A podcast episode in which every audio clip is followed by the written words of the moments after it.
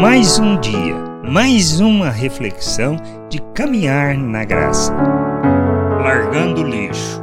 Paulo nos ensina sobre a jornada, sobre o pensar religioso, sobre nossa vida, segundo o pensamento natural e, e o que precisamos fazer, como está na sua carta aos Filipenses, no capítulo 3, do versículo 4 ao 8.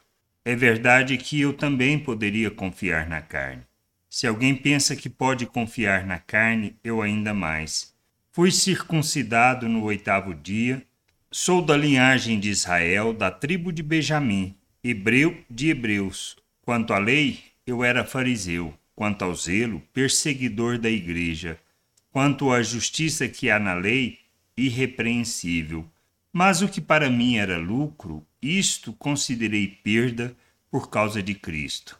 Na verdade, considero tudo como perda por causa da sublimidade do conhecimento de Cristo Jesus, meu Senhor.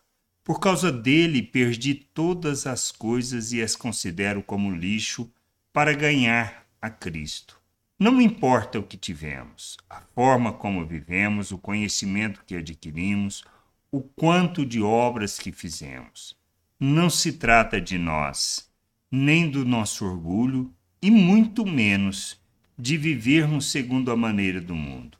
Temos que nos despir, abandonar, tratar como lixo tudo que nós somos ou achamos que somos, para que, reconhecendo a nossa miserabilidade, ou seja, a nossa incapacidade de fazer ou de ter qualquer coisa boa, que possamos oferecer a Deus e assim possamos nos revestir de Cristo, sermos pleno dele, cheios de obras que glorificam o Pai, que enchem a terra com o conhecimento de Deus, de nosso Deus, para que andando segundo a vocação possamos cumprir o nosso propósito neste mundo.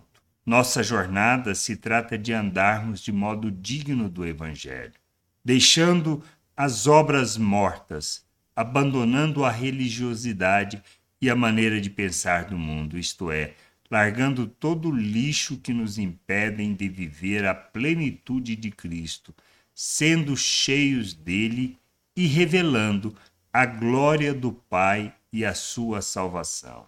Que haja em nós o entendimento e a compreensão de quem somos e do que devemos abandonar, nos despir e nos revestir de Cristo para que nós possamos cumprir a vocação e o chamado que temos. Que a gente possa andar na vontade do Senhor, largando o lixo e sendo expressão viva de Cristo neste mundo. Graça e paz sobre a tua vida. Amém. Você acabou de ouvir uma reflexão de caminhar na graça. Se você gostou, curta, compartilhe Leve esta mensagem a outras pessoas, para que elas também possam compreender e entender a vontade de Deus. E leia as Escrituras, pois ela é a base, o fundamento para você julgar tudo o que você tem lido e aprendido acerca da vontade de Deus.